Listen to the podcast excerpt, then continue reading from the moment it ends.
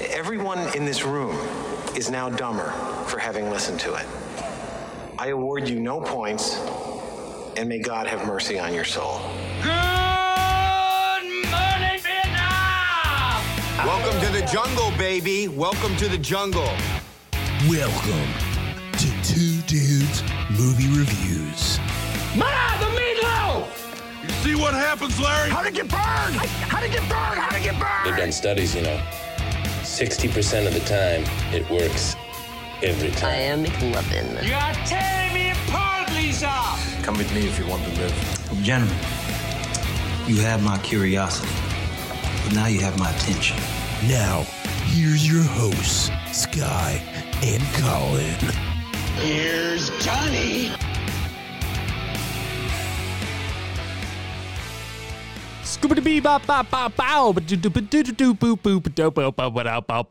Moviegoers.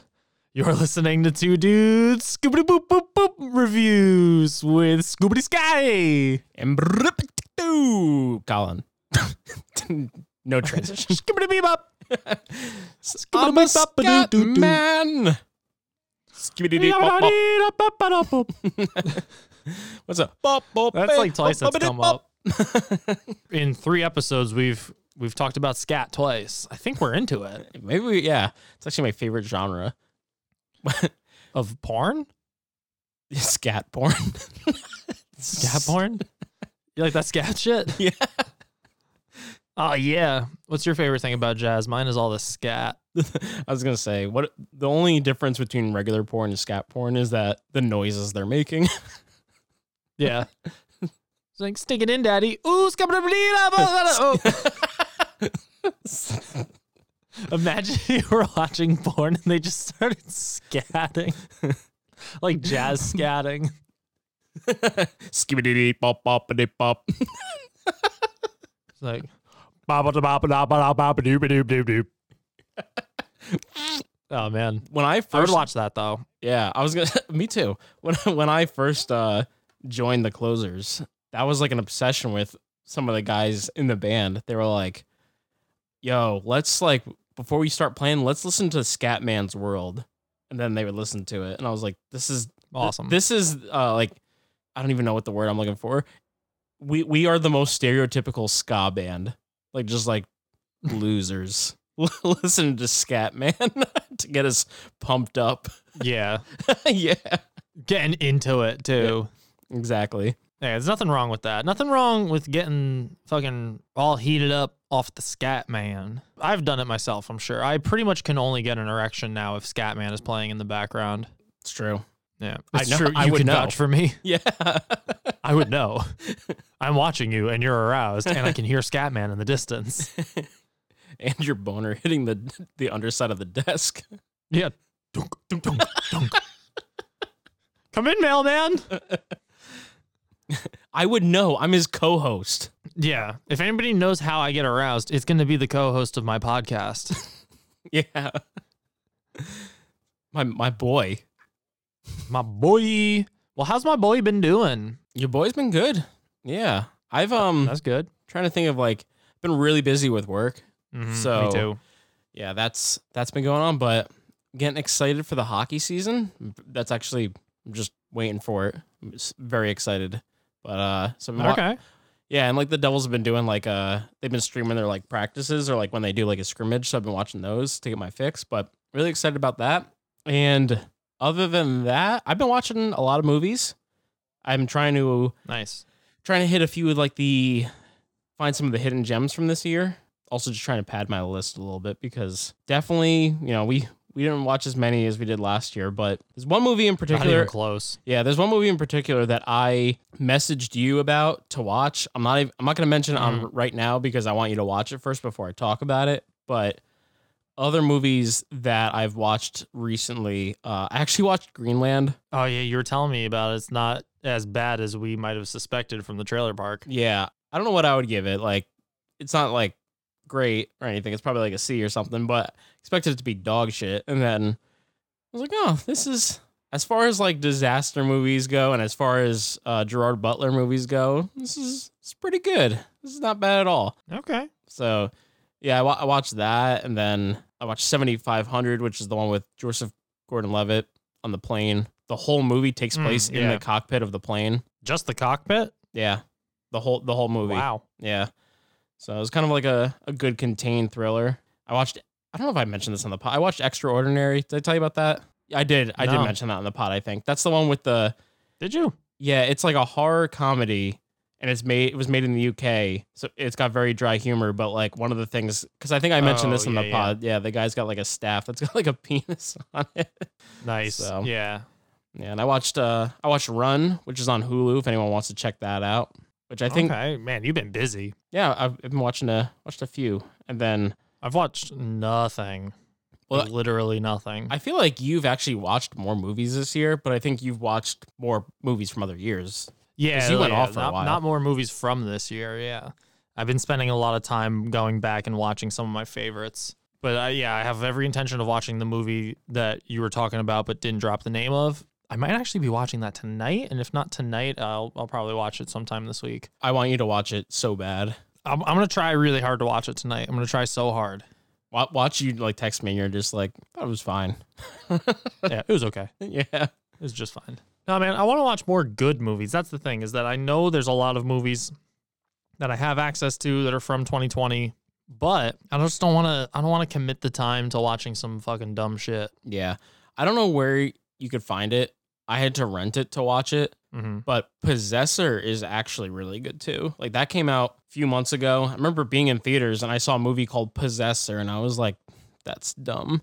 And then and then I watched the movie and I was like, oh, this is actually pretty awesome. Like that's another hidden Nice. gem from this year. Yeah, and that's it's like sci-fi horror kind of. But yeah, no, that, that's another one that I was like, this is actually really good. So I guess if that if you can get access to that, I think you would really dig it. There's a, lo- a lot of uh I don't want to spoil it. I just I know your taste. I think you'd really like it. Nice. That's pretty cool. I, I have seen that floating around somewhere. Like I, I recognize seeing the name recently, but I didn't pay any mind to it. I just figured it was some like, you know, regular horror trash. That's like what I thought, like too. fucking schlock. Yeah. yeah, so it's good to have it's good to have these things on your mind and stuff like that. Cause yeah, I've been kind of uh I just haven't been I just haven't been watching any movies. I've had like no time to just sit down and like put on a movie or anything. Busy boy, busy boy.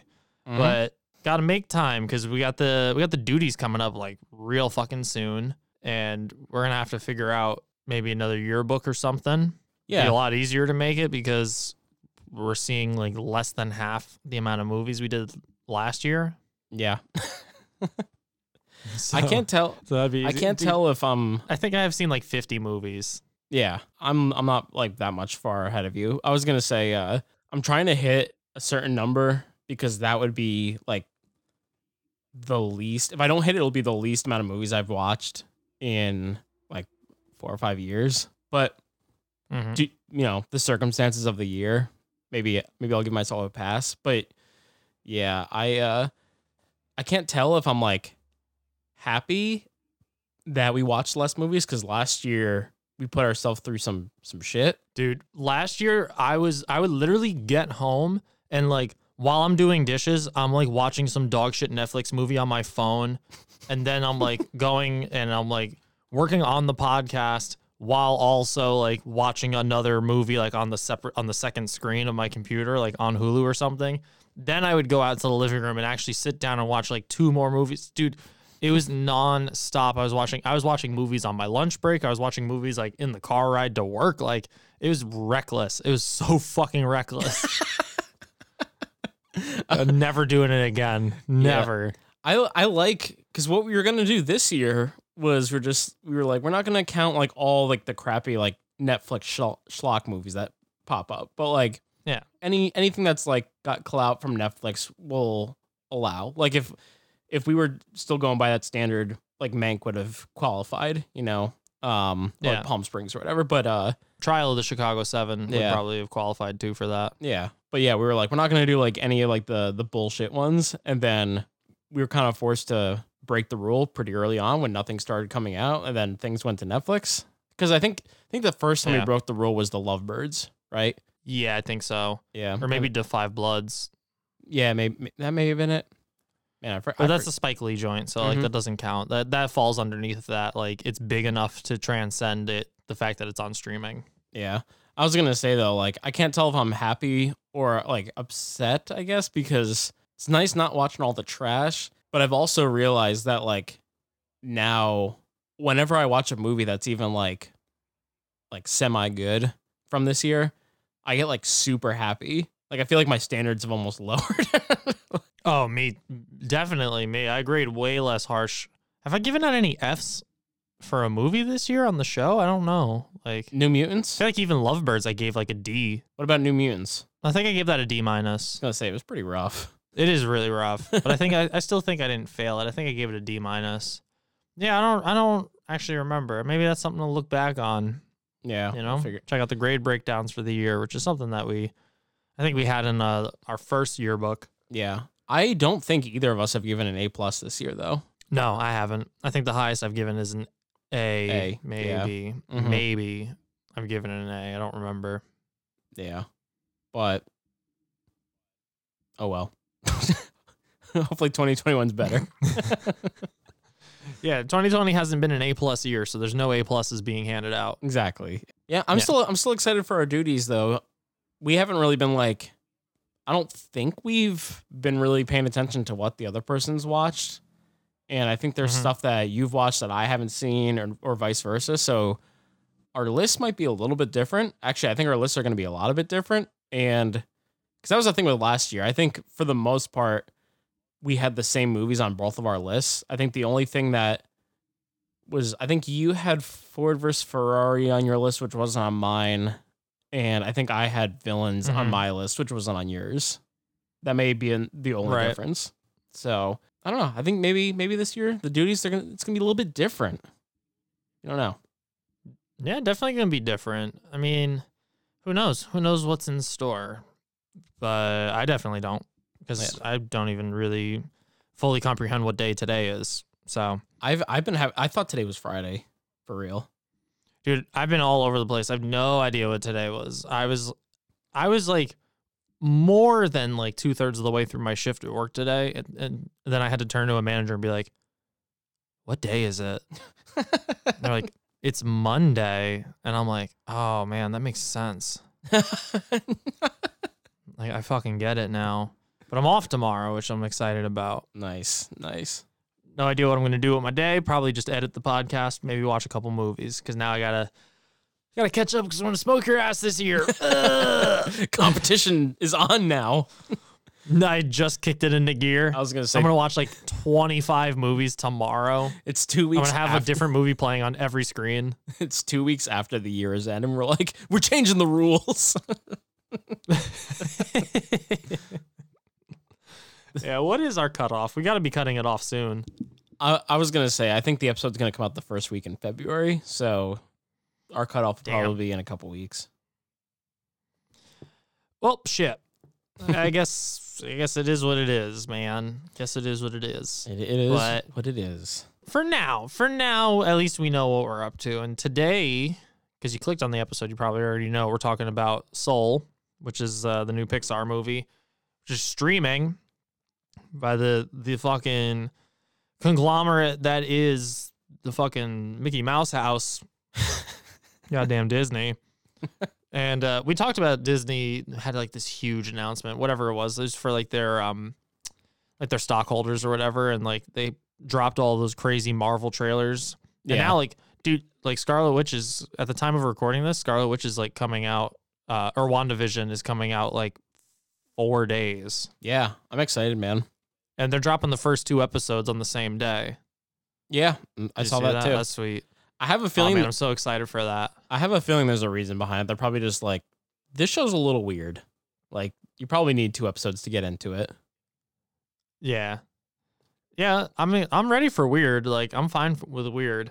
But on top of all the Marvel news, Mm-hmm. they even told us some just regular old Disney news. And it kind of actually does relate to Marvel. This is, wait, is this Backdoor MCU? Whoops. I hit the wrong button. I like that. You should definitely keep that. I don't. Is this backdoor MC? Oh, I see what you're saying. I get it. Yeah, I didn't explain why, but uh, Chris Evans is attached to a, a new Pixar Disney movie that's going to be in production soon called, is it just called Lightyear? Lightyear, baby. It's the origin to Buzz Lightyear, but not the toy, the man. The man. Yeah. I'm um. Interesting. Yeah, I was gonna say I'm very curious about it because they've set up in the Toy Story movies that all the Buzz Lightyears have the same voice and all that.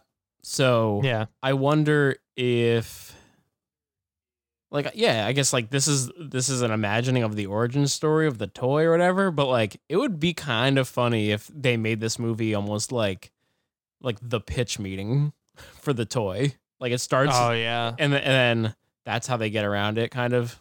Um I hope it's not just Maybe. like a straight like adventure movie. Um I hope there's kind of like a like a weirdness to it cuz I don't know if anyone was really asking for a Buzz Lightyear origin story. No, But nobody was. I think they just saw an opportunity to uh, make some cheddar. I Yeah. mean, uh, not to say that there's not something that could be done with the story. Maybe they had like a really cool idea. Maybe like somebody working within Pixar like had this idea because a lot of times the people who are attached as directors for these Pixar movies, by the time they're attached as a director, unless it's like a huge name, like like in the early stages of of Pixar, mhm. They would have worked on other Pixar movies in the past, either as like storyboard artists or or in the animation department. So Yep. like maybe somebody who has been working on these movies and like is already in there is just like, hey, like I kind of like have this idea for like a story and like what if we explored this aspect of the Toy Story world, like a real person, like so that's this person existed in the real world. Also, I think that's a weird thing that like it's never acknowledged in the Toy Story movies that Buzz Lightyear is basically a toy of a, a real guy. yeah. I can't think of any action figures when we were kids that were. Oh, I guess the Evel Knievels, but then they kind of did that with Duke, uh, Duke Kaboom. yeah.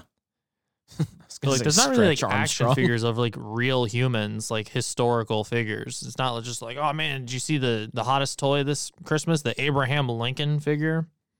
So is that the is that the premise of it? Is Buzz Lightyear was a real person and then they made a toy of him? I think so. I think the whole thing is that I think because Chris Evans came out and clarified because people were like upset. They're like, how is it not Tim Allen?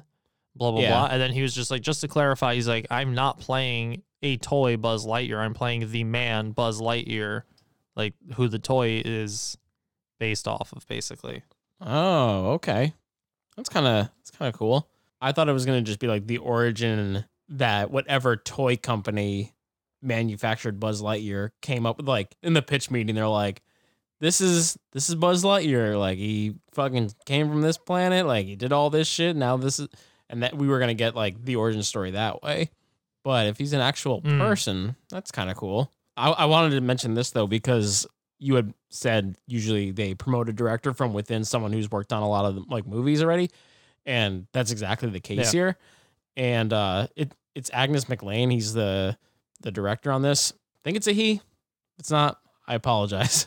They've worked on Toy Story three and Toy Story two. They're animators. Oh, cool. Yeah, on both those movies. I'm pretty sure there's a Toy Story short that they were also, I think, a voice in, and then they were in the art department as an animator for WALL-E, along with um like a Bug's Life and The Incredibles. So they've worked on a lot of stuff. And uh, perfect tie with this episode. The writer of Soul is the one of the writers on this movie. Oh, nice. Mhm. There we go. And this isn't even like a certain segment that we talk about. But yeah, we just felt uh felt like bringing it up because we're talking Pixar and stuff. But yeah, I don't know how I feel about all this. I mean, I like Chris Evans a lot. Like I, I thought he was great in Knives Out. Obviously, we know him as like Captain America. Like I I think he's like really funny. He's very charismatic and stuff. But that news of like a, a Lightyear movie, I it doesn't do anything for me. It didn't really get me excited. I didn't like see that and be like, wow, that's really stupid. But at the same time, I was not like, oh my god. Yeah, basically the same for me. Also, I was intrigued, but I also hmm, I don't know how to how to phrase this. I'm not like the biggest fan of like Pixar spin-off movies. And granted, there aren't a ton, but like Planes comes to mind a little bit. Like that was kind of a spin-off Yeah. thing. I know Pixar didn't didn't do Planes, I don't think. I just didn't like it. And then I honestly kind of I know Finding Dory is a sequel, but I almost felt while watching the Yeah. movie that Finding Dory was in some ways a spinoff. But uh, yeah, I don't know. I'm not I'm not the biggest fan. I like when they do the original stuff, and I kind of felt like if they're gonna do a Toy Story thing, I would almost just prefer a Toy Story Five, Yeah. especially because I know some people were hella pissed that Woody left the gang. I know. Yeah, people are salty. Yeah, Man, those are the good old days, though. We saw it with like your whole family, right? yeah, that was fun. It was a good time. That was a good time back in the day when you can go to movie theaters in New York, but also go to movie theaters with like a crowd. Yeah, have Kind people of around. I did go see a movie. I, I did actually go to the movies recently and saw um Promise, Promising Young Woman. Yeah, I want to see it. Yeah, check it out. I don't think that's going to be an episode though. That's fine. But uh, yeah, that that's one that I was saying. There's stuff that you've seen that I haven't seen. I I really want to get to the movies to see that one. I You think should. you know, just on on the topic of the Buzz Lightyear thing, though, I think it'll be fun seeing Chris Evans in a voice acting role because he doesn't really do that. I think he's only done it Yeah. like twice or three times in his career. So we'll see how he is. And I don't think any of the things he's done have been particularly good. So it's cool to see him actually like working on you're gonna do voice acting, like I would assume Pixar is like one of the most desired jobs you could get doing it, right? yeah, they got to be like the top. Yeah, so I don't know. I think that'd be cool. We'll see. We will see. We will trailer park. Damn. I gotta say, the trailer park stick is not very accurate. well, I think I think it was when I was in the same room as you. You, you went to go do it and you missed like three times. Yeah. Well, was sitting for even further away than normal.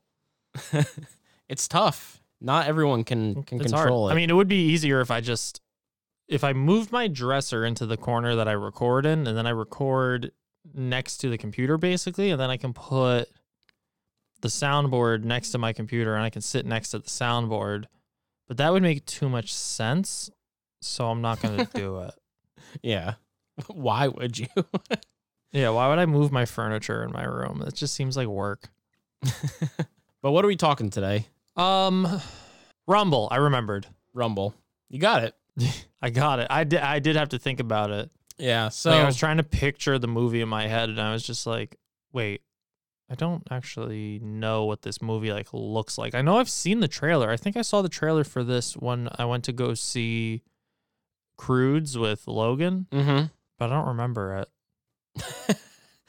I because it was the same thing. I went and saw Croods, and then they played like a million animated trailers. This was one that you know I saw the trailer and I was like kind of interested in this, and I still kind of am. I'm not like even when I saw the trailer, I wasn't like, wow, this looks awesome. I was just intrigued because there's some some good star talent. Ben Schwartz uh, is a voice in this movie. You know, he, he did a good job as Sonic. Will Arnett is the main character. Geraldine Viswanathan's been like Hmm. in a lot of shit lately. Uh, she's one of the voices. I don't know. I was just like, yeah, you know, there's there's some good stuff. Also, the, the director they've they've never directed a feature length film, but they have some credits and some some at least animated bigger budget things like Monsters vs Aliens and uh, Shrek Two and Rise of the Guardians, which was actually kind of a cool movie in 2012. Um, so I was like, oh, that's cool. But the thing that gives me humongous pause is the writing on this movie is hell on earth. It's the worst. Oh, really? Yeah. Matt Lieberman is the is one of the writers. There's two. He he wrote and it's funny because he's like a newcomer, I guess, in terms of writing, because all of his like credits are fairly recently. So he wrote last year The Addams Family and Playing with Fire. Jesus. and Like already. yeah, and then th- this year he wrote Scoob and The Christmas Chronicles Part Two. Oh my god. Well, So I'm not gonna see this movie, is what you're saying? I'm gonna I'm gonna give you uh one more. The other writer No. the other writer, Etan Cohen. I'll drop some. I'll just you know something nice first. He was one of the writers on Tropic Thunder. All right. Okay. He's Okay. also the writer of Holmes and Watson. Oh. the first ever double duty award winner, yeah, Holmes and Watson. yeah. His his uh, wow. yeah his writing um is like Holmes and Watson, Get Hard, uh like Men in Black Three, and then Oh my god. and then I just this is not um politically correct anymore, but he did a short in 2007 called "My Wife Is Retarded." Wow, 2007. it's not even like it wasn't cool then either, bro. There, yeah, I know. Like if, like if it was in the 90s, it's like maybe you get a pass because you go back and watch 90s movies and man, they say some wild shit in them. But 2007, like, bro, I mean, maybe it was trying to be like edgy and comedic. I'm surprised he got work for all of these like kids' movies after seeing like what happened to James Gunn with Disney and some tweets from years ago. yeah, And this guy, he just has that on his resume, and they're just like, yeah, you're hired. it's the most blunt title ever. I love it. Do you want to check this trailer out? Yeah, uh, I did before I knew anything about it. Now I don't, but now I'm stuck. So let's just do it. Now we have to. fuck, fuck you for getting me here. Yeah. you trapped me. Let's get ready to rumble! Are you ready? Oh, I remember seeing this trailer now. This Okay. is the main event. Let's get ready to Some of the stuff in the trailer looks cool, right? Like He's coming. just from what you remember. Stadium and whatnot. Yeah. Yeah. Some of this. Uh huh. Terry Crews. Hey, who wants a selfie? Tentacular! I've got your whole life story tattooed on my body! Yeah. In the long history of monster wrestling, there has never been a champion quite like Tentacular. Fans around the world are asking, is there a challenger out there with the hunger? I know The drive. the tentacular character is The not the main character, but I think the character design on that is really cool. Yeah. What? All right, I think that's enough for today. Wait, whose voice is Steve that? might not look Will like Arnett's much, the main but there character. is a champion monster Oh, inside right. of him. Did he eat one? Thank you. That felt great. We seriously need to work on strength and endurance. Fortunately, I know just the thing. Uh, what? Yeah, that's gonna be a hard no for me. Do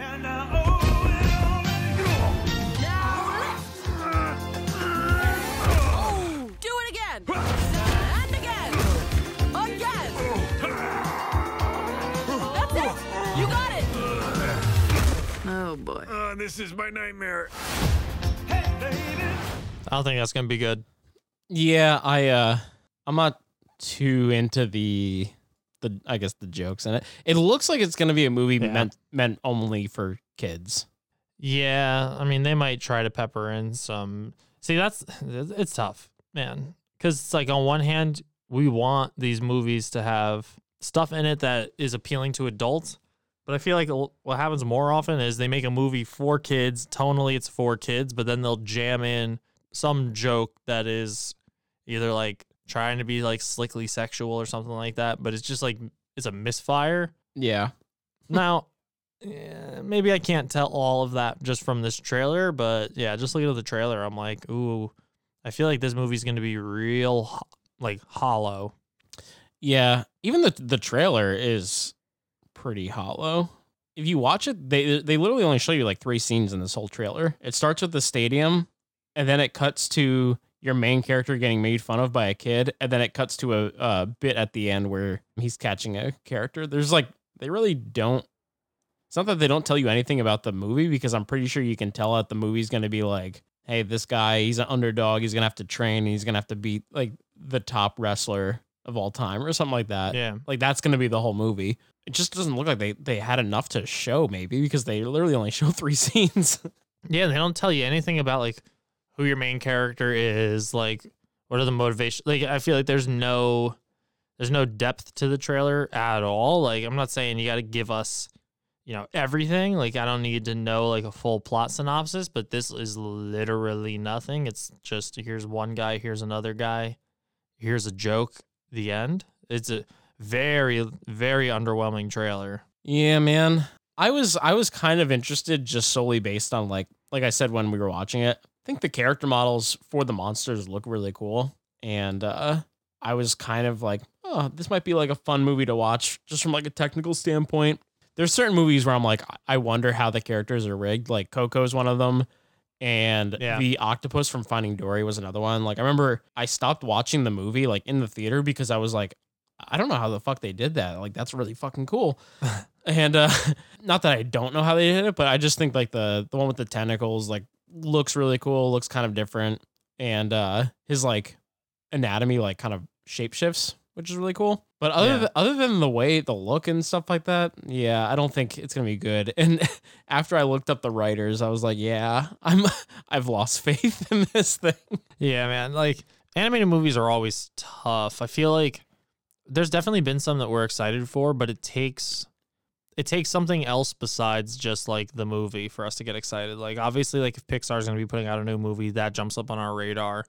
Uh, depends on like what kind of names are attached. Like, but definitely not just actors because there are plenty of great actors who have been in some real dog shit animated movies Mm-hmm. because it's hard to i'm sure it's hard to tell as an actor how bad an animated movie is going to be just based off of the script because there's a lot that they can change and that because it's just like oh i just need you to record this line now like get get a take as you just say this line because it's not the same as like having footage of somebody Yeah. and especially if you're to animate them completely as a made up character and not try to base the animation like off of their actual movements like you're not doing like mocap or anything with the exception of Pixar, because I think the difference between Pixar and Laika, the difference between them and other studios is they they usually take really mature themes and mold a movie around them, and the stories of those studios typically are much more elevated than other studios.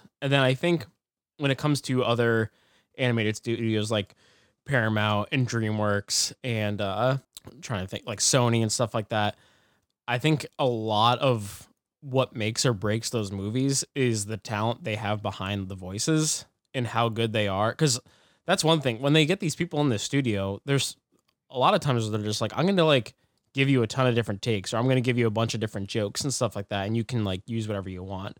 Because yeah obviously they they animate around the voice like they can they can start blocking out scenes and stuff like that but the the dialogue and stuff like that they have to wait until they have all the the audio to do that and i think of uh, just like some of my favorite animated movies that aren't from like you know pixar disney or, or laika and like like horton hears a who comes to mind just because i think jim carrey's really fucking funny as that character same thing with steve carell and they're great you know voice actors mm-hmm. so this definitely seems like it's not going to be anything special. Also, just like I like Will Arnett, but like Will Arnett's typically not like in a lot of great stuff, you know. But he has yeah been. A, i guess he has been a good voice actor, though. I will say that because I thought he was really funny in Batman. yeah he's great as the lego batman character i mean i love will arnett i i got a soft spot for him even some of his movies that are like quote unquote like bad i still enjoy him in them like um let's go to prison and stuff Mm-hmm. like uh, that that one's good i like the the solomon brothers or the brothers solomon Oh, I forgot about that one. that uh, that movie dude, it's so weird. It's so good. It's really dumb but love it. Love it. Love him. And i like ben schwartz a lot. I think i talked about him a lot on i mean we definitely talked about him a lot on uh, sonic but in anticipation I, I feel like i mentioned a lot that like i'm a big fan of him and like his work. So i don't know. I would i would want it to be good. Like obviously like especially if we're gonna have to go see it i would want it to be good but yeah, I think they need to make a new trailer to like kind of give us something else to like just let us know what exactly this movie is. Cause from this one, I got nothing. I got nothing for it. Yeah, yeah, I I agree. And just on topic with uh with Will Arnett, I think my favorite Will Arnett moment period is is Babe Wait from Hot Rod. Oh yeah, it's You know so part- good. He's smacking babe, the wait. car seat. Babe, babe, wait, babe, Just wait. so I- good. He's amazing in like everything. He's so good at playing like that douchey character too, like that arrogant cock. Blades of Glory. There you go. Yeah. Oh, you know what I just realized? What? It's funny because I'm just like, like Horton Hears he's in Horton Hears a Who. He's the villain. He's the bird in Horton Hears a Who. Oh, there you go. Yeah. So maybe maybe this will be good, but uh, don't really have much faith in this. I like Will Arnett. I typically I don't think his movies are very good, but we'll see. We'll see how it, how this turns out. I have a feeling this is gonna be one of those ones where it's like, yeah, it doesn't do like much harm, but it's like not really anything for adults to appreciate. It's like strictly just a kids movie. Yeah. Well, we'll keep our fingers crossed. We'll keep our eyes peeled. But until then, do you want to just like I don't know, get the fuck out of this trailer park? I guess so. I guess we can do that. Nice. Because I have been dying to talk to you about Soul. Yeah, I know. And I was even going to mention that on this episode, but let me just get through the the the shit and then we'll we'll go I'll go right back to what you were just saying, but uh, Pete Docter, Yeah. he is the uh, director on this movie along with Kemp Powers. Pete Docter was the director on I'm pretty sure Monsters Inc. and Up and Inside Out. I know Inside Out for sure Wow. because I think Soul and Inside Out are going to get compared a little bit. But yeah, he's he's one of the directors, and the other director, Kemp Powers, uh, he's this is his first time directing a movie. Pete Docter is also a writer on the movie, along with Kemp Powers, and Mike Jones is the other writer. So there's three on there. But as far as writing credentials, Pete Docter's was also a writer on Toy Story 1 and 2 and Monsters Inc., along with WALL-E, Up, and Inside Out.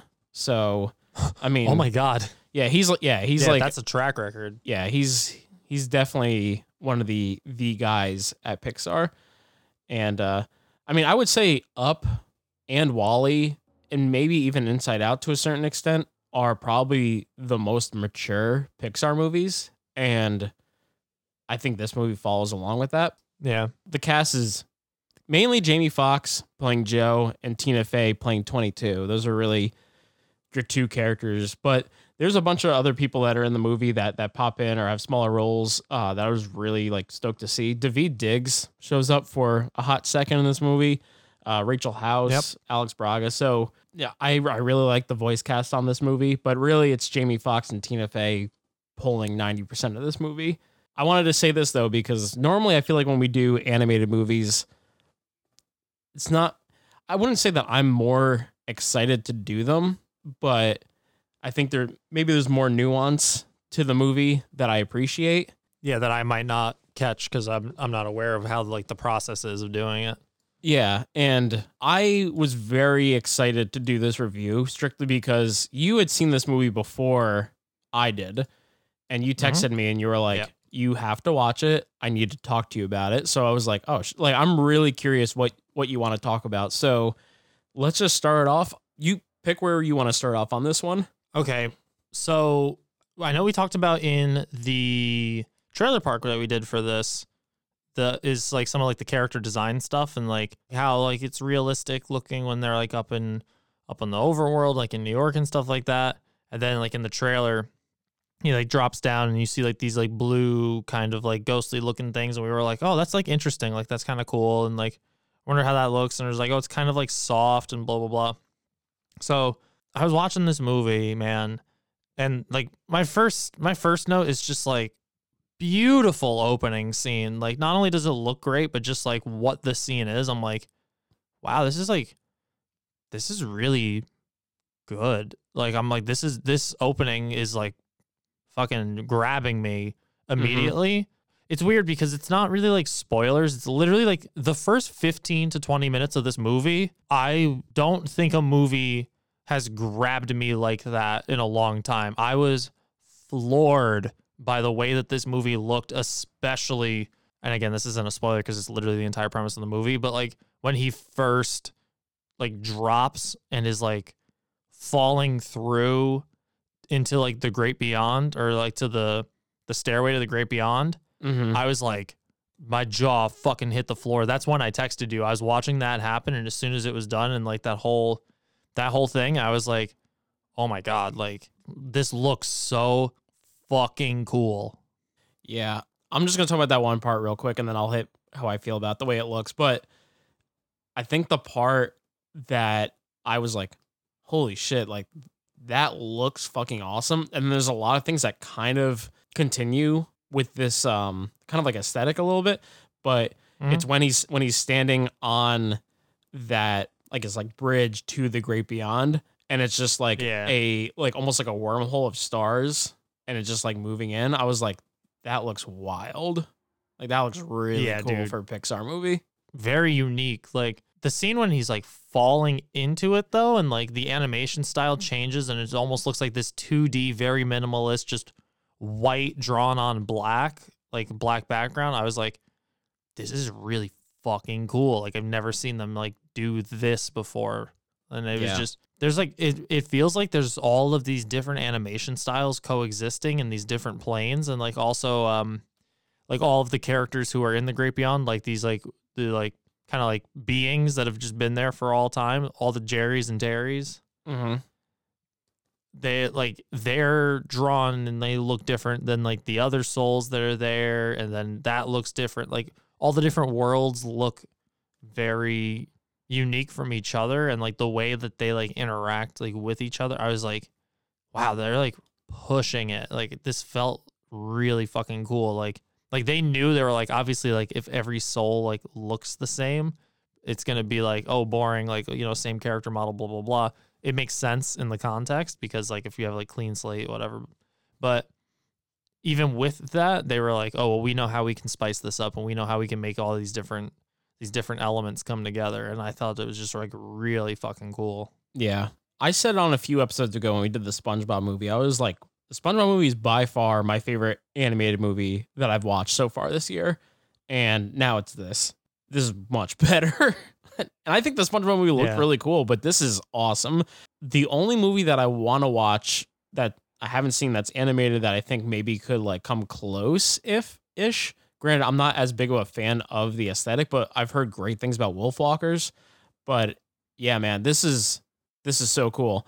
And I think a big reason why I like it so much is we've talked a lot about, or I don't know if it's if we've talked so much about it, but it's just been a thing that has been a talking point with Pixar the last few years, especially when they've like rebooted um, some of their franchises, like when um, The Incredibles 2 came out and they were comparing the like, Yeah. wow, like you could see like the fibers on the the, their uniforms and like their like sweaters and stuff like that. And then even when we did Toy Story, we were like, wow, like there's such a like an uptick in the just like the fidelity of everything on on screen, even though they're just like plastic and all that.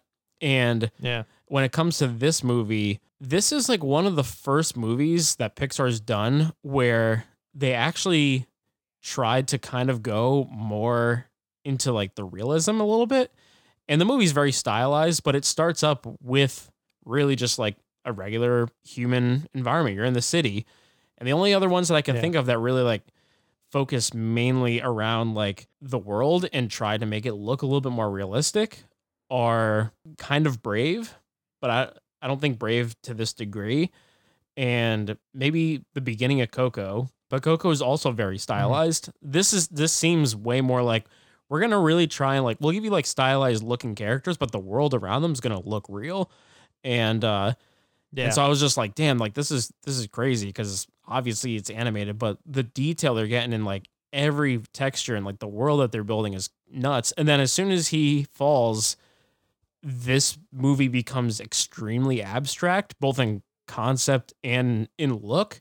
And it's by far the most abstract Pixar movie that they've ever done. So it's almost in, in like yeah it's almost simultaneously the most abstract and and the most detailed Pixar movie they've ever done. Yeah, dude, I fucking I was like losing it over like how much I was enjoying the animation and just all the different changes and all the different uh like just like the way these characters moved and like interacted with other the, these other differently looking characters. I was like, fuck, this is really cool. And I'm like I'm glad you mentioned like the realism, especially like in the New York scenes, because I wrote down like uh there's a point like later in the movie where um there's some stuff that happens in in New York and I was like they did a really good job like recreating the look and feel of New York City without it because I feel like a lot of times with um with animated movies like I'm thinking about uh like Secret Life of Pets the first one and like when they're walking on the street and maybe it's because they're like pets or whatever so like the camera's like low on the ground with them but like I feel like it makes the streets feel really wide. Like they really like open up the city a little bit and like add like a lot of like vivid like they try to make it like brighter and stuff. But Mm-hmm. this movie, like I felt like everything was like proportioned correctly. It didn't feel like they were exaggerating anything. Like they really were just trying to nail like how tight the city streets feel when there's like people and there's garbage and there's you know cars parked and there's cars driving down the road and stuff like they did it justice like with the congestion and with like the excitement of being like caught up in like the rat race of Manhattan. Yeah. You know what? You know what I love just like in terms of like the actual animation, not the look, but the the animation. I and I don't know why I I felt so like blown away by it, but I loved watching any scene where he's playing the piano and the Oh, so good. like the the finger work that they they did when they rigged it and all that stuff and what's happening on screen is actually what would be happening when you're playing a real piano and stuff like that. Thought that was all Mm-hmm. done expertly because they obviously had to study someone to do that. Just over overall, the look of the movie is second to none. At least this year, like I, I really like this. Yeah, dude. And they had another Pixar movie out early this year with Onward. And Mhm. I feel like for two Pixar movies to come out in the same year uh, is pretty rare. But also, this, and I liked Onward, but this, like the animation in this, I feel like is s- somehow still a huge, huge step up to Onward. Yeah, I definitely agree. We said it when we did our onward episode. Like we both really liked the the movie, but we I think we both felt like we had seen that before. Yeah, like it was, it's kind of like middling for Pixar. Like it didn't really do anything. It didn't have that Pixar, fe- like, I'll say this this movie felt like a Pixar movie. It's like one of those movies, like, because that's always been like a like a thing with Pixar. It's like they come out and it's like mind blowingly, like it's gorgeous movie. Like it's super fun. Like kids will enjoy it, but also it's like supremely deep and impactful and like will try to make it's gonna make you cry. Like it's gonna try to make grown-ups cry. And like I feel like Onward had a little bit of that, but it just wasn't the same. Like this feels like it's like the Pixar movie of the year, you know? No, it def it definitely is. And yet you were talking about like movies that like hit you real hard emotionally from Pixar. Like definitely this movie is very deep in terms of uh its like subject matter. I, there's a couple of questions I want to ask you, but I was gonna say like the other movies that kind of like I feel like hit you this hard in terms of what's going on is like all the ones that he's been involved in that uh Pete Docter's Yeah. been involved in, like Up, Inside Out.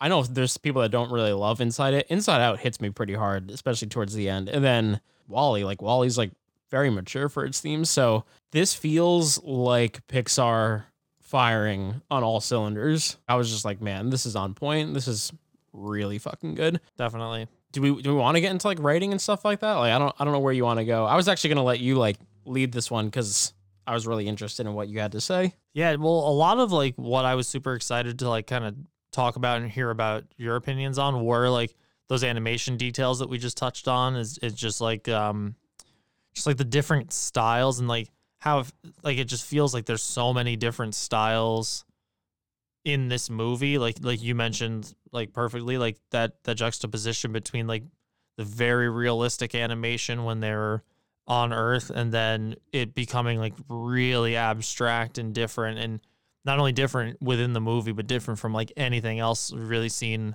Pixar do. Like I'd say even though like I I think there's going to be like similarities drawn between this and Inside Out in no way did I feel like the characters felt the same. Like it still felt like very different and like unique to this movie. This can segue us into the writing.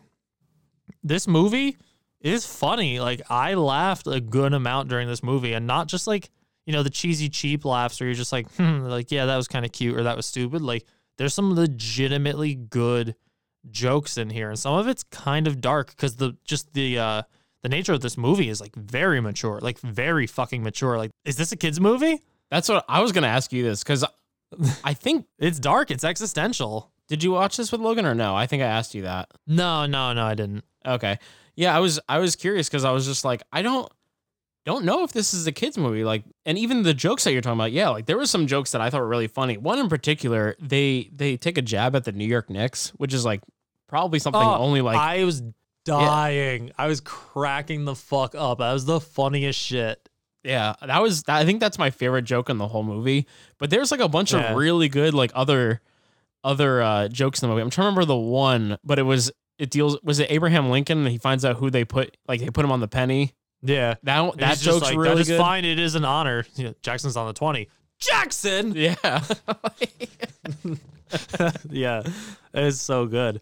that was something that like I actually kind of wasn't like expecting because I was watching it and the subject matter, like you said, is is definitely dark and like for at least the beginning of the movie, I was kind of like, this is kind of heavy, and then they like intersperse some like really really good jokes in there that that break it up. The next one was by far my favorite. I I laughed out loud at that part. Yeah, and it's like I wonder how many people like I feel like there's even adults who wouldn't necessarily get that because it's like if you don't know basketball or if you're like not from New York, like as New Yorkers, we're like, yeah, of course that's a joke because the Yeah. Knicks have sucked for such a long time. Yeah, that's. I think it's funny. Plus, it's I, so good. New I York- yeah I hate New York sports. yeah. Well, now I don't because the Nets moved to Brooklyn however many years ago. So now I like a New York team. I wanted to ask you this though. I don't know. It's it's tough because I don't want to get into too many spoilers, but something that I it's both a pro and a con. I I don't really know how I feel about it. That's why I want to ask you. Mm-hmm. How do you feel in terms of how abstract the concept of the movie is? Oh, I was into it. Were you? dude yeah especially like topics like this really like speak to me like i always really enjoy going into deep conversations about like death and like you know what comes after what what was there before like not not necessarily in like a religious context but just in like a just like a universal context and i think that's something that this movie does like really well by not making it religious or religion based and really just focusing on the spirit side of it or like the existential side of it and Mhm. like Or even just I don't know, like it the just, human like- dynamic of it.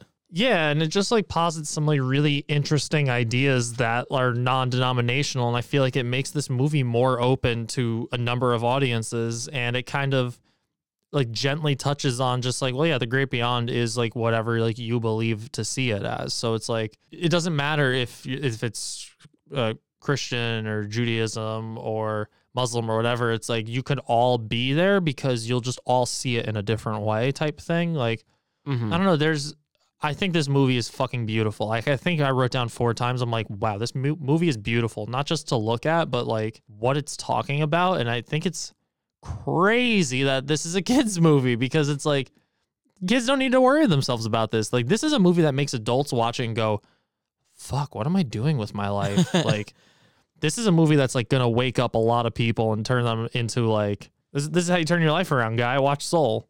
Yeah. We had at least I had, I, I I can't remember, but the theme of this movie kind of being like like find your way and like even like as like you're you know, you're a little bit older, like you could you can still figure out what makes you happy in life. That really resonated with me and I'd mentioned something similar on our King of Staten Island episode, but like definitely been in that place where I'm like I feel like I'm just not doing what I want to do in life. And so I was like watching it, I was just like, this is really hitting me. Like me in particular. That was something that I had talked a little bit with Onward, where I was like, the themes in this movie like re- are resonating with me, but I don't know if they're going to. I feel like a lot of people have been in this position, in this in in Soul. Like I feel like most people have had a conversation with themselves, like, am I happy with what I've accomplished so far, or, or what do I, you know, what am I doing right now? and what are my goals like what am i really like working towards and stuff like that yeah i feel like this movie the, the, the message is m- a little bit more transcendent than onwards Yeah. i feel like onwards is like kind of not like super specific i mean it doesn't just have to be like yeah you're only going to resonate with this movie if your dad was like a wizard who like disappeared or something i feel like the dynamics in this movie make it so because there is like that familial stuff and like that whole oh my god like the scene where with him and his mother, I was like, whoa, dude, like, what the fuck are they trying to do to people? Like, this movie was do- designed to, like, I mean, I think the timing of it is amazing too, because I'm sure there's a lot of people who have, like, after, like, being, like, in the pandemic and maybe, like, either losing your job or your job is shut down and you can't work, so you have to find something else. And, like, I'm sure there's a lot of people who had gone through like existential crisis during all of this and trying to like figure out like, well, what does it, what does it really mean to like be happy? What does it really mean to like have this ambition or like this spark? You know, can I be happy not doing the thing that I thought I always wanted to do? Like, oh, I always dreamt of being this when I grew up, and then you don't have that because you have a more realistic thing or, you know, life just changes and moves you in a different direction, and then do you sit and you you stew about that and you let that drag you down or do you see like that just because you didn't become the thing you wanted to be when you were fucking 10 doesn't mean that you still can't have one that be part of your life and also just be like okay and content with like where you are and if you're Mhm. not then what do you do like this movie's fucking deep bro like it's fucking deep i can't believe it i was like what the fuck are you doing to me Yeah, man. I I'm trying to think of another Pixar movie, and th- there's, I think WALL-E qualifies, and I think Up and stuff like that. But in general, like I feel like the themes in this movie are the themes that would be in like, like a almost like a Christopher Nolan type movie where we're like after the movie, like we need to break this down. Like there's so much to think about. Like it's a movie that implants things in your mind that you're gonna think about, and they're actually important things to think about. And uh, Yeah.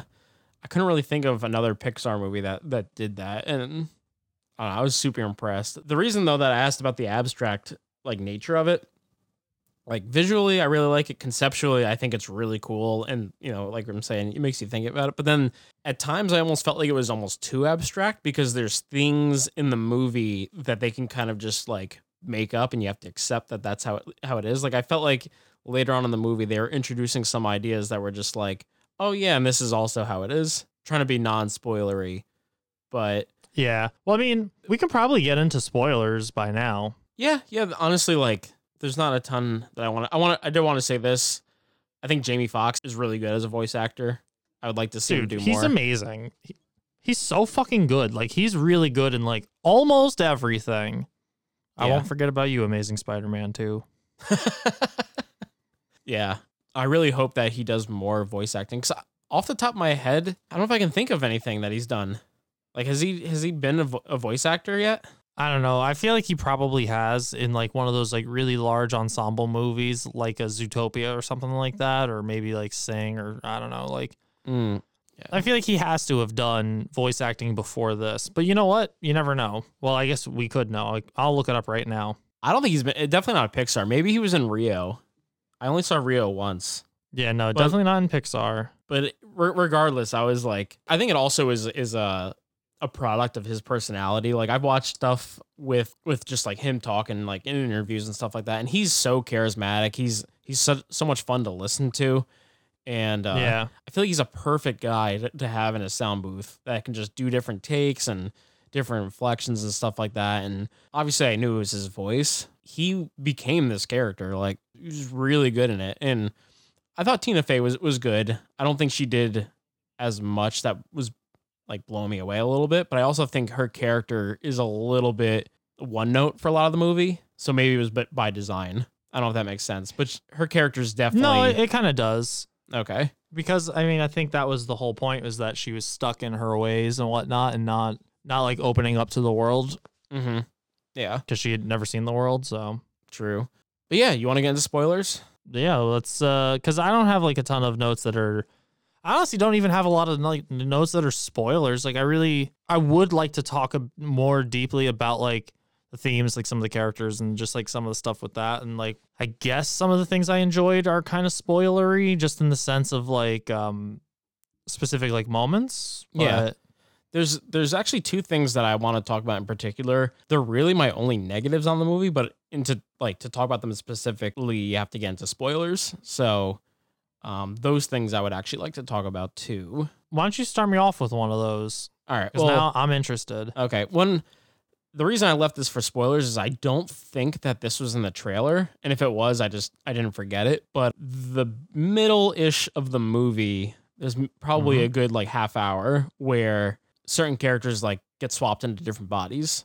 And our main character, Joe, gets put into a cat's body. Wasn't really the biggest fan of like what was going on during that time. So same when that happened, my reaction was literally just I went, huh.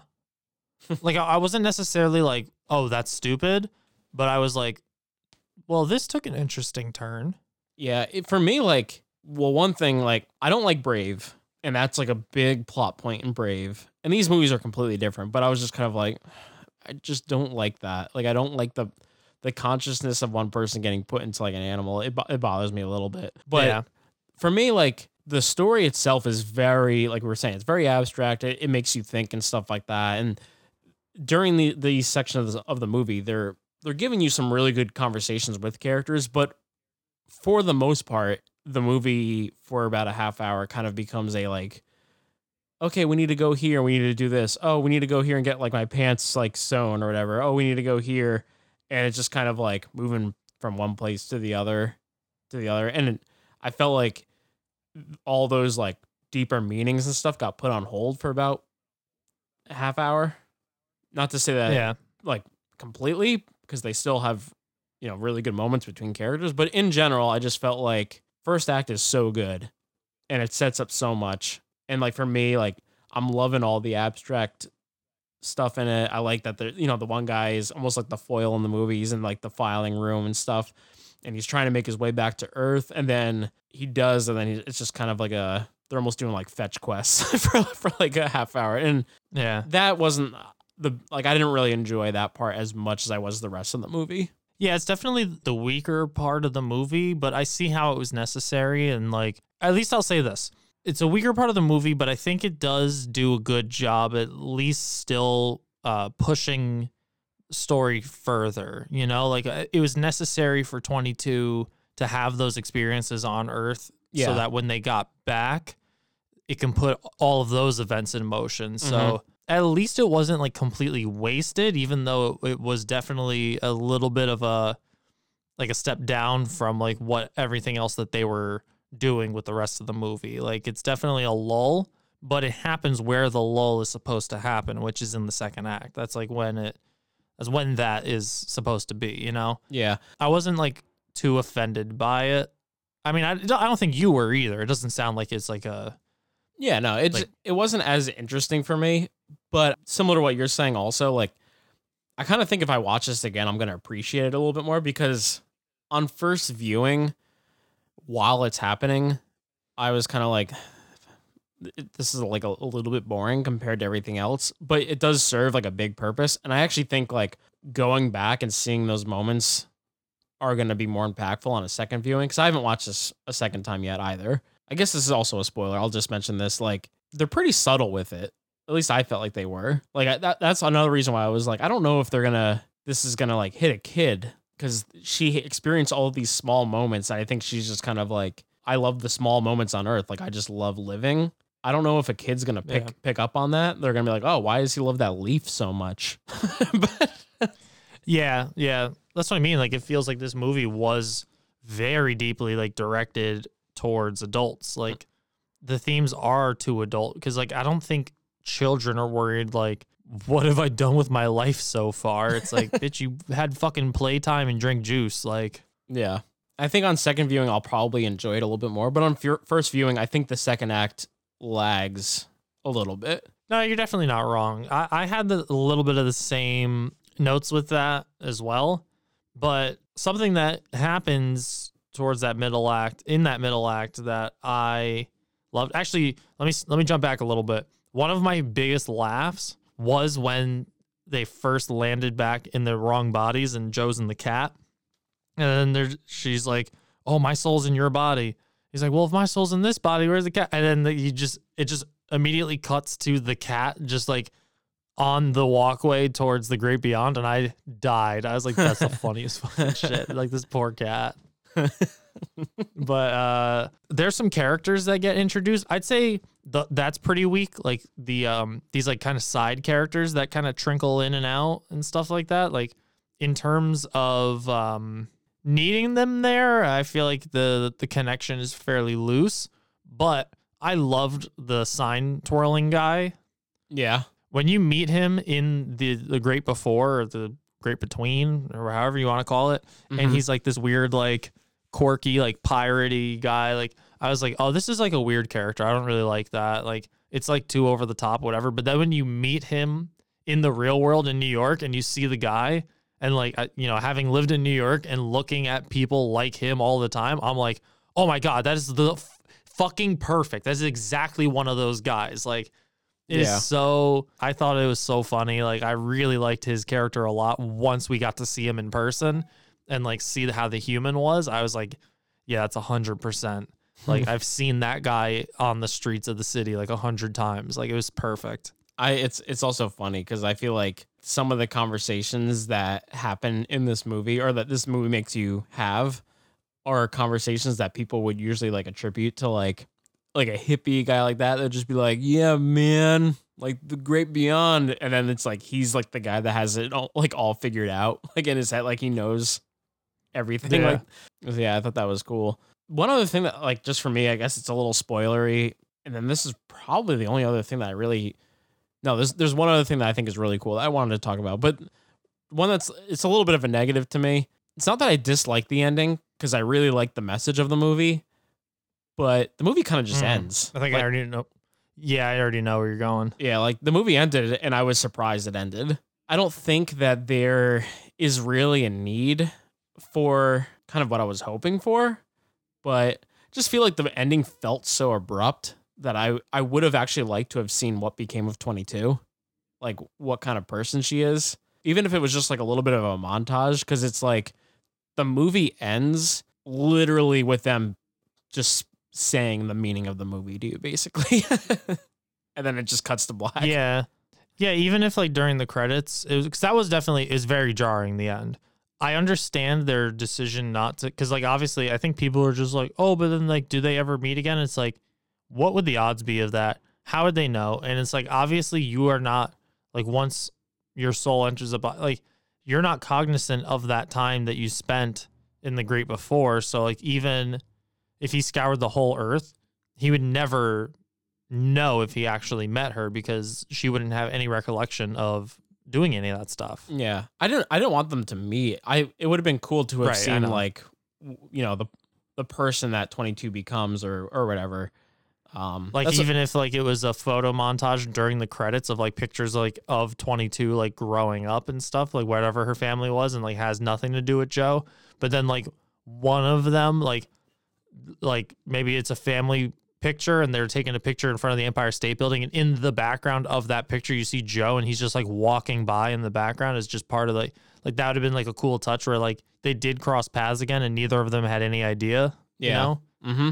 That would have been like cool. little little Easter egg type thing like that. That would have been like just like the icing on the cake to make it be like, wow, this movie's fucking awesome, like really crazy good. yeah, yeah, yeah, I I definitely get where you're coming from with that. I was happy that it didn't answer too much because the movie itself is so open and existential that I feel like you can't put a bow on everything because it's literally impossible. Like that's the whole point of like these types of conversations is that there is no answer. None of us know because you can't know. There is no way to know.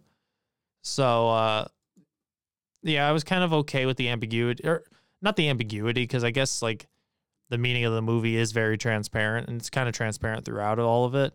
I didn't need like too many answers. You know what I did think was weird?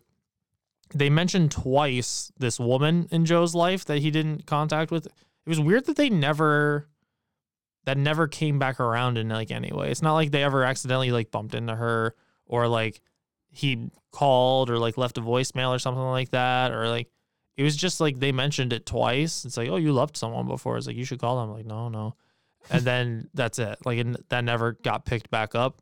So I was, it was kind of like, did I need like a romance angle of this movie? No, but it just felt weird that they brought it up for a seemingly no reason. yeah, yeah. I could see that. Like I feel like they were already doing enough to show how much he is unappreciative of, of like the fucking the good things that he does have. Like he doesn't actually see the good things that are in his life. Where I feel like he didn't need this whole factor of like a lost love, Yeah. especially if it's not paid off. Mm-hmm. Uh, but that's like the only other like negative I would have. And even that, it's not like huge or anything. Like I said, I, I probably prefer that they didn't do like a love angle in the movie because I feel like that would have detracted from like the, greater meaning of the movie. Like it's not about love; it's just about it's about life and appreciating life, not life because you're with somebody, you know. Mhm. Yeah. So I was I was okay with it at the same time. I was just kind of like, why'd you do that? Yeah. The one thing I will say also, like just about the ending, something that I thought they were gonna do, they don't. And it's funny because I was just like, I thought this was gonna happen. And I'm like, oh, I'm so smart. I'm, I know what's gonna happen. But then in hindsight, I'm like, I'm glad they didn't do that because what they did was way smarter. But uh, what I thought was gonna happen the whole time is that he was gonna realize that like his passion in life is actually teaching, and then he would be happy. But like, I Yeah. like I like that the movie's way more. I don't know if it's abstract is the word or or whatever, but it's just a lot more open in terms of just like no, like the way that you live your life really is is is what you, you know you have to live life to the fullest. It's not so much Yeah. like material things or even like necessarily doing a specific thing like as your job to make money like that's not what matters it's it's about being happy in life and so so I was just like no Yeah. that's that's way better that they did that. Yeah, and I really like that this movie does a really good job like taking you on your char- your main character's journey because you spend the whole movie like they're trying to figure out 22's spark so that she can have a life on earth and stuff like that. And it's all through Joe's lens and he sees like this spark. It's like yeah that's your purpose. That's the reason why you're you're put on earth is so that you can do this thing he's like I was put here to like play piano and do this and stuff but then that that one line when he's up there, he's like, "But, but like, what's her spark? Like, what's her purpose?" And the, the Jerry's like, "Purpose? Like, uh, who said a spark is your purpose?" yeah And like, he just walks off. He's like, "What are you talking about? Like, you fucking psycho!" and just like how, just how flippant he was to just be like, "Purp, like a spark's not a purpose," and he just like leaves, and it's just like, whoa, dude, like. Because for me, I was like, yeah, what's her spark? What's her purpose? I'm like, yeah, because I'm we're getting this information through the lens of our our protagonist, and he's looking at it through that way. So I'm like on board. I'm like, yeah, I wonder what her purpose is going to be. I wonder what, and it makes you think. It's like, man, like I have a spark for music. but What's my purpose? And then he hits you with that, and it's like, whoa, fuck! I have no purpose. Life is meaningless. but it, But now, like I, I thought that was brilliant the way that they did that, and they just like kind of, just boom, like hit it, hit you with that because like the movie posits this idea that this your spark is your purpose, and then it just takes it away from you and be like, no, it's not. You can, you can have a spark that, for all sorts of things. It's that's just like the joy, like where, where, how, how do you connect to the deeper like universe, and like where do you pull joy from? What things make you happy? But that doesn't mean that has to be like your entire life is devoted to that one thing. It's like you can do all sorts of things with your life. Yeah. Yeah. I think in life in general, like I feel like people say like my purpose on this planet is X. Like they they say that, but I don't I in general I just I love that the theme of this movie is not like everyone has a purpose. We're on this earth, we're just passing by basically, and it's what you do with the time you're here to make you happy that matters. And uh Yeah. don't know, I just think it's really cool. Yeah, this was a very interesting watch. I was um I think we were pretty excited even in the trailer park. We're like, "Oh, this looks like it's going to be cool." Like it's obviously a Pixar movie. We like that. Jamie Foxx, he's great. So like we had excitement, but then after watching it, I was just like, "Oh, damn." Like it's really kind of blew me away. I was I was super into it. Nice. I think the the the themes in the movie are awesome. I think the movie looks amazing, and I th- I think the voice acting and like the comedy in it is great. The difference between doing a review on this movie and other like you know animated movies is I think a lot of other animated movies we would get caught up on kind of like the journey or the story that the characters take, but this movie is more so the whole movie revolves around like the theme and the lesson that it teaches you. So I feel like Yeah. we hit really everything that I'd, I'd want to talk about. I'm also just thinking about, I'm like, this is probably the longest that we've ever talked about an animated movie on our show. Like probably, yeah, like, probably. probably like our first couple episodes are like Spider Verse and like you know Lego Movie Two. They're probably longer just because we went way too long, so we said the whole plot. But I definitely think just in terms of reviewing a movie and talking about it, this is the longest we've ever talked about an animated movie on this show. Yeah, yeah, I'd say so. So, all right, you want to throw that line to me? Colin, do you have any tomato tomatoes? Give them to me. I couldn't do it on my own. I needed you to Give me what I want. Give me what I want. Give me those tomatoes. Give me my money. tomato, tomato, tomato. The critics they're bringing this in at ninety six percent. Okay. So like an A. Audience, tomato, eighty eight percent. So B plus. A to a B plus. Yeah. All right. Um, I'm not gonna front and make believe. I'm like, oh man, I don't know. I don't know where to go. Um, I'm gonna say tomato. Mm-hmm. Uh, I gave this an A. Nice. Nice. I'm like right on with the critics. Nice. Yeah. For me, um, I went tomato. I went A minus. Very nice. Yeah. I for me like it's just the second act and like kind of the abruptness of the ending that brought it down a little bit. And I'd be shocked if I like Wolf Walkers more than this. Like this is the best animated movie to come out this year. I think I think by Oh, far yeah. actually. Yeah, hands down.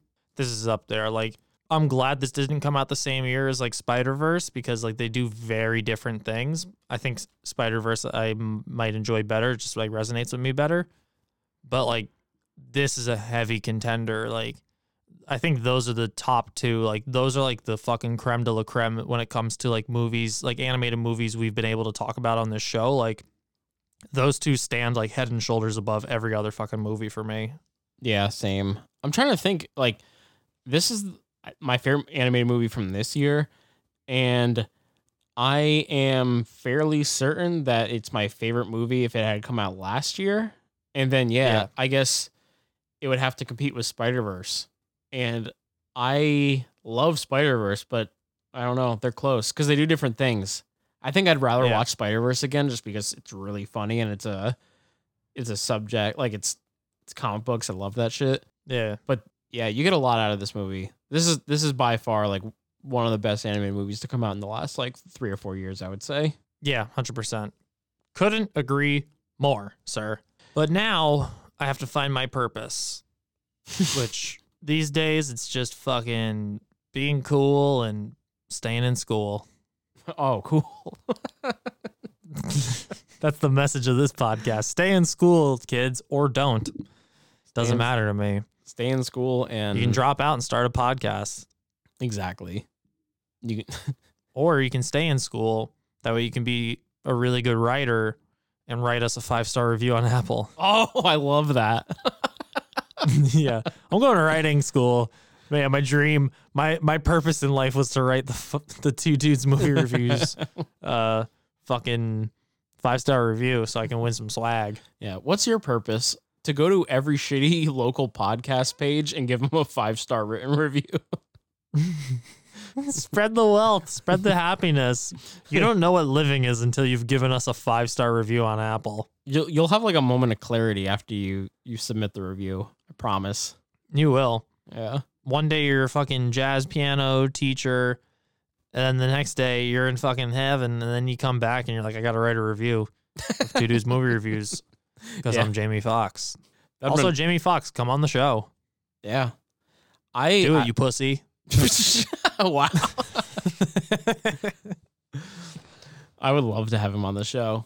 There's an interview that came out this year actually with him and Joseph Gordon-Levitt. Uh, 'cause it was like right before uh, Project Power came out, and it's actually just uh, they're typing in. I think they're typing in their own name or the other person's name on Google, and then letting autofill finish the question. Like they type in Yeah. is Jamie Foxx and then it finishes it. So then they just ask each other the questions back and forth. But I had said earlier that I was like, oh, I found out that I really like listening to Joseph Gordon-Levitt talk. Like, he's a great interview, and that was also around the same time I was like, I love listening to Jamie Foxx speak. Also, he's just like the man. Like, is he? Is there anyone cooler than him? Dude, like he was already like this amazing actor and he's fucking killing it. And then he was like, Oh, I'm also gonna put out like an R and B like hip hop album. And then he like won Grammys for it or something. Or maybe he didn't win a Grammy. I actually don't know that much of it, but I know that he was like very much like applauded for like his album. And it's just like, yeah, this dude can fucking do it all. And he's hilarious. Like he's not just an amazing dramatic actor. Like I feel like people forget because he's done so many dramas and he's so good in them. But people forget he started in comedy and he was amazing at that too. Like he just excels in everything he puts his his mind towards. Like it's fucking crazy. Like some people are just like that where they they just work really hard. Like I got a lot of respect for him. yeah. Hey, he's he's won an Oscar. Yeah. Do you know if he? I, w- I wanted to ask you this before, and I forgot. Was he nominated for Django? Because he he won for Ray. That's when he won. I actually don't know. I'm not sure. yeah, I'm not sure, but yeah, he's he's the man. And uh, if, he wants to, if he wants to come sit on the, uh, is it called? Do we say proverbial futon now? Or is- Whatever. Whatever. The uh the digital futon. the digital futon. I don't know what that. Come sit on my digital futon. Ooh, girl, come sit on my digital futon. That's what I call my face now. Ooh, girl, come sit on my digital futon. I'll treat you right. I treat you so right. Let me get a taste.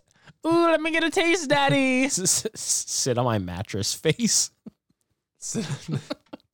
just just for you, baby. It's a queen size because you're a fucking queen.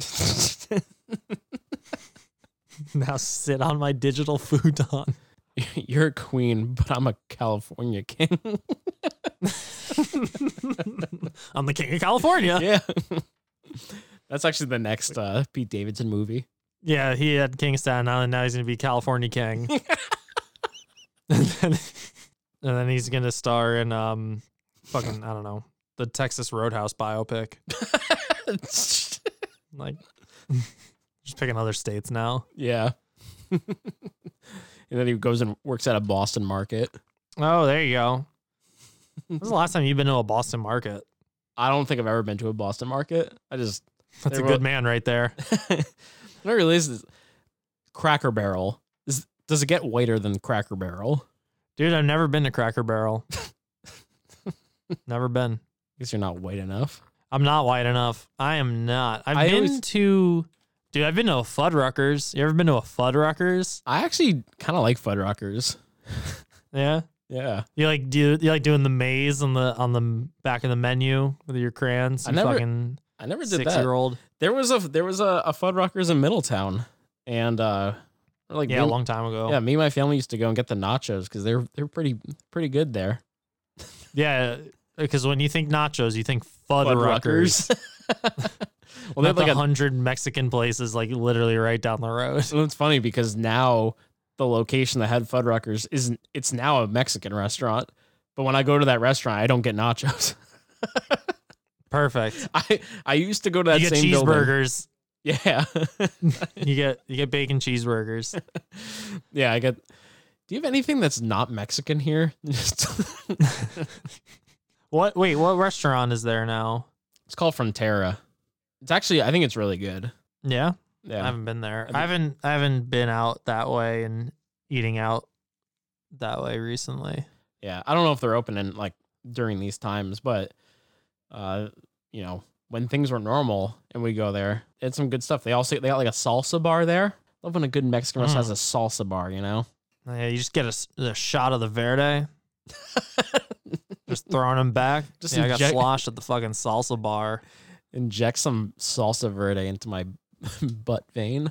Oh yeah. Ooh, baby, give me the pico de gallo. I'll be your pico de gallo. Pico de guy. Oh. yeah. oh. Yeah, I got it. wow. I got it. We really got to stretch the pronunciation of that. Hey, Bur- avocado, don't leave me hanging, girl. burrito. sit on my digital futon. That was a good joke. T- burrito, my Uh-huh. god. okay. Listen, I can't keep doing this. Yeah, at least not for today. If we want to continue this, you can talk to me tamale.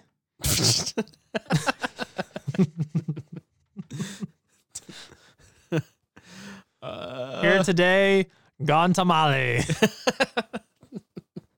shre- You shredded out? shredded Mexican cheese. All right, okay. So I'm gonna. Oh, I see what you just said. You see what I did there? Tortilla? You do anything with tortilla? Tortilla. Yeah. Um, I tore my fucking tia on a goddamn jumping bean or something. I don't know. A jumping bean. Yeah. No, I'm just no, sorry. I'm I'm having a hard time with the puns because I'm like so sad. I'm so blue. I'm so full of sorrow. I'm really I'm really like sombrero. Somber. Sombrero. See what I did there? Yeah, you're much better at this than I am. I took a lot of Spanish. Oh, okay. I took zero I don't know Spanish. if you knew that about me. Yeah, no, I, I took French. Didn't do anything for my life. Yeah. You can't even can't even French kiss good. Again, you would know. My if anyone's gonna know, I it's would know. My I'm, your, co-host. I'm the co-host. That's perfect. And now it's all come full circle. Yeah. Or as the French say, le son corps. Le son à l'éloquent. You're what the French call les incompetents. You're what the French call le croissant. All right, well, fuck yeah, man. Well, we're fucking, we're multicultural. Like, we're an international sensation. So, you guys already know what you got to do if you want to keep up with the boys. You got to follow us on Instagram at Two Dudes. You can follow me at Sky Two Dudes if you want to get personal about it. You can follow me at Colin Two Dudes. Uh huh. And you can go to two dudesmoviereviews.com, check out all of our merch. You can do the five star review, which we talked about on Apple. So you can win some merch. And yeah, just do all that stuff because it's fucking cool and we like you guys. And as they say in French, "Eh, luces."